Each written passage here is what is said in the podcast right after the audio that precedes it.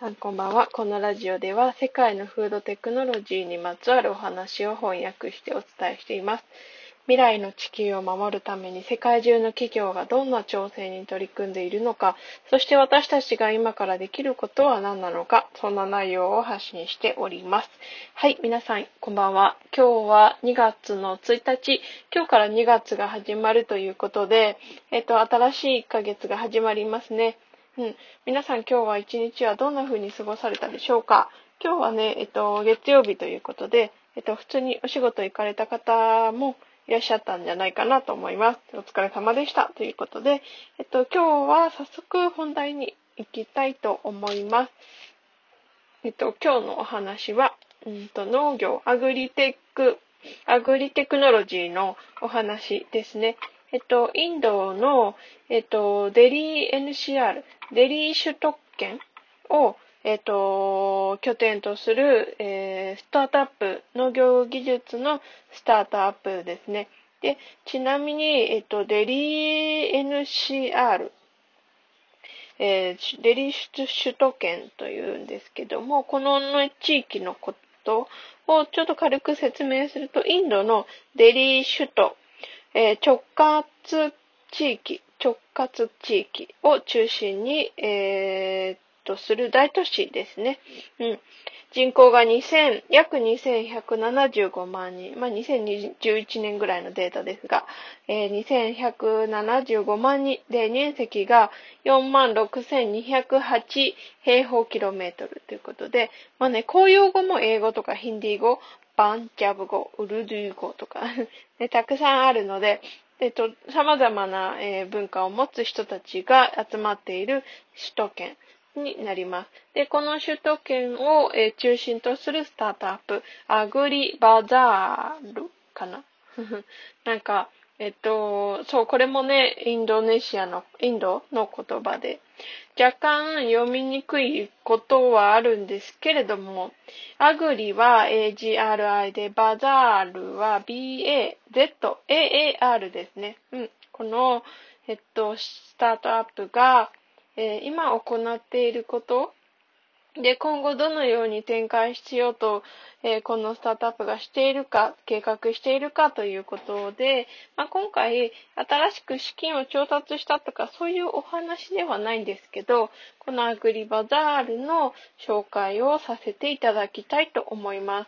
す。で、このアグリバザールは何をしているかというと、その実際の農家さんを、えっ、と、なんだろう、うん、正当な？正当なというとちょっと語弊がありますけどね。なんかこう、テクノロジー、このスタートアップが、えー、開発するテクノロジーを通じて農業のバリューチェーンに効率性、透明性、トレーサビリティを提供することによって農家さんたちに力を与えること。どういう力かというと、やっぱり、うんと、透明性とかトレーサビリティ、それを掲げていることもありますので、えっと、そうだな、不正な取引が行われないように、この、えー、アグリバザールの技術を使ってえ、農家さんたちが正当な金価格で取引を、えー、行ってもらえるように、そういうふうな手助けをするということですね。うん。そうそうそう。で、えっ、とですね、農家だけじゃなくって、このアグリバザールがつないでいるもの、農家だったり、トレーダーさんとか、あとは銀行、企業、政府までをつなぐオンラインプラットフォームを構築しているんですね。で、なんかね、あのー、2017年に、えー、受賞歴がある e ウォレット、アグリペイっていうものを作って、で、これまで10億ドルを超える取引をしてきたということで、結構ね、スタートアップだけれども、すごい、あの、業績がありますよね。うん、そう。で、アグリバザールのそのプラットフォームを使うと、農家さんたちは、えっと、自分たち自身のプラットフォームを介して、オンラインで、えっと、作物を販売することができるんですね。それを、えっと、購入者の人たち、まあ、市場の人だったり、一般の人だったり、そういうことが、えー、人たちが購入すると、えっ、と、プラットフォーム側で、えっ、と、購入者に製品を、え、販売するということを簡単にできるということですね。うん。だからこれはね、あのー、このアグリバザールの創設者の人たちは、うんと、AI 主導の、えっと、まあ、分析の能力をこの活用して、えっと、カスタマイズされた顧客だ、一人一人にカスタマイズされた、まあ、あの作物などを、えー、提供するということですね。うん。これはね、すごく、そうだな、今までにない効率性だったり、透明性だったり、トレーサビリティ。それを、えっと、まあ、世界的にも、食品安全保障の課題に取り込む、取り組むための課題になるな、あ、鍵になるなというふうに、えー、思いました。うん。えっとですね、これ、今までの取引量、金額で言うと、そのアグリペイは、えっと、10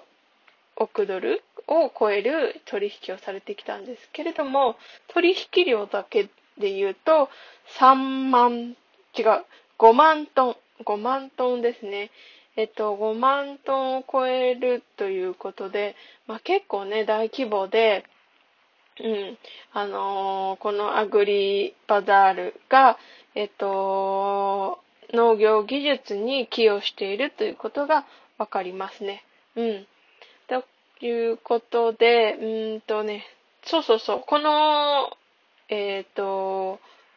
マンディえっと、マンディってね、あのヒンディー語なのかな？何語かわかんないけど、市場とかそういう感じの言葉なんですけど、それを、えっと、電子的な e マンディに複製したんですよ。ということは、うんと、まあ、物理的な市場を全部こう、e コマース、オンラインで、えっ、と、買い物したり、閲覧したりすることができるように、アグリバザールが変えたっていうことで。で、そうすると、農家の人たちが自分の農産物をそこの、えっと、まあ、あの、プラットフォーム、e コマースに登録してアップロードすると、まあ、商人だったり、トレーダーだったり、企業だったりする人たち、まあ、バイヤーと呼ばれる人たちですよね。その人たちが購入することができる。で、との取引が完了すると、まあ、現場のスタッフ、まあ、そこで雇ってる現場のスタッフが、え農産物を受け取って、農家の人たちが、え選択した、えー、っと、集荷場所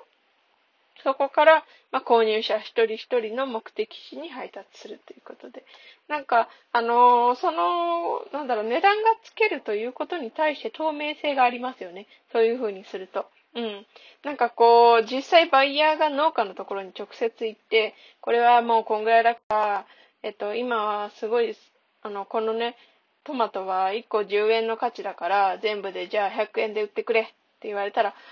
うーん、そうなんだ。今はじゃあ、そのぐらいの価値しかないんだっていうふうに、こう、なんだろう、知らないがゆえに、えっと、その値段でも手放してしまうということがありますので、その e コマースに登録することによって、他の商品も一緒に見れるのでね、あの、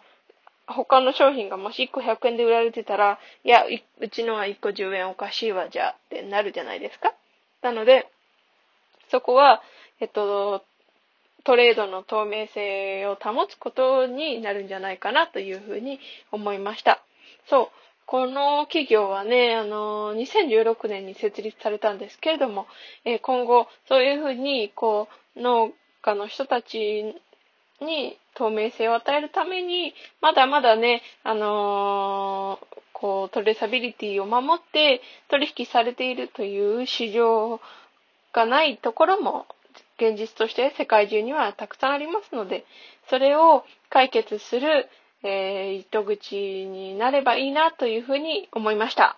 今日はそのの農家のアグリテクノロジーのスタートアップについてお話をさせていただきました。日本でもね、きっとそういうふうに、なんだろう、うん、まあ、うん、公正に取引が行われていないという現実もきっとあると思うので、そういうスタートアップが日本からも出てくると、また、えっ、ー、と、望ましい形になるんじゃないかなというふうに思います。はい。今日も最後まで聞いてくださってありがとうございました。明日は、明日も暖かいかな？今日は暖かかったけど、風がちょっと冷たかったですね。えー、またまだね、寒いと思います。体調と気をつけてお過ごしください。今日も最後まで聞いてくださってありがとうございました。また明日お会いしましょう。